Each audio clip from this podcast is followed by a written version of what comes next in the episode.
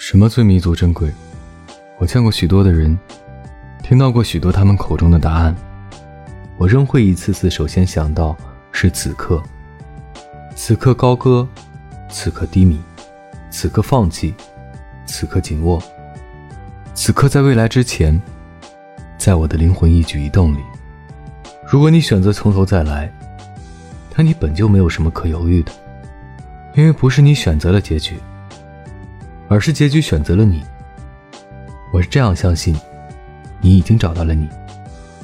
美好总是转瞬即逝，停留的只有曾倍感落寞的人。可时间又是宽容的，他提醒你学会释怀。他唯一做的就是这些荒凉且无聊的事。有趣的是，这只是人赋予的意义，这是自欺，却也是自我宽容。好了，提前和各位说一声晚安，一夜好眠。每晚睡前，原谅所有的人和事，让每个睡不着的夜晚有一个能睡着的理由。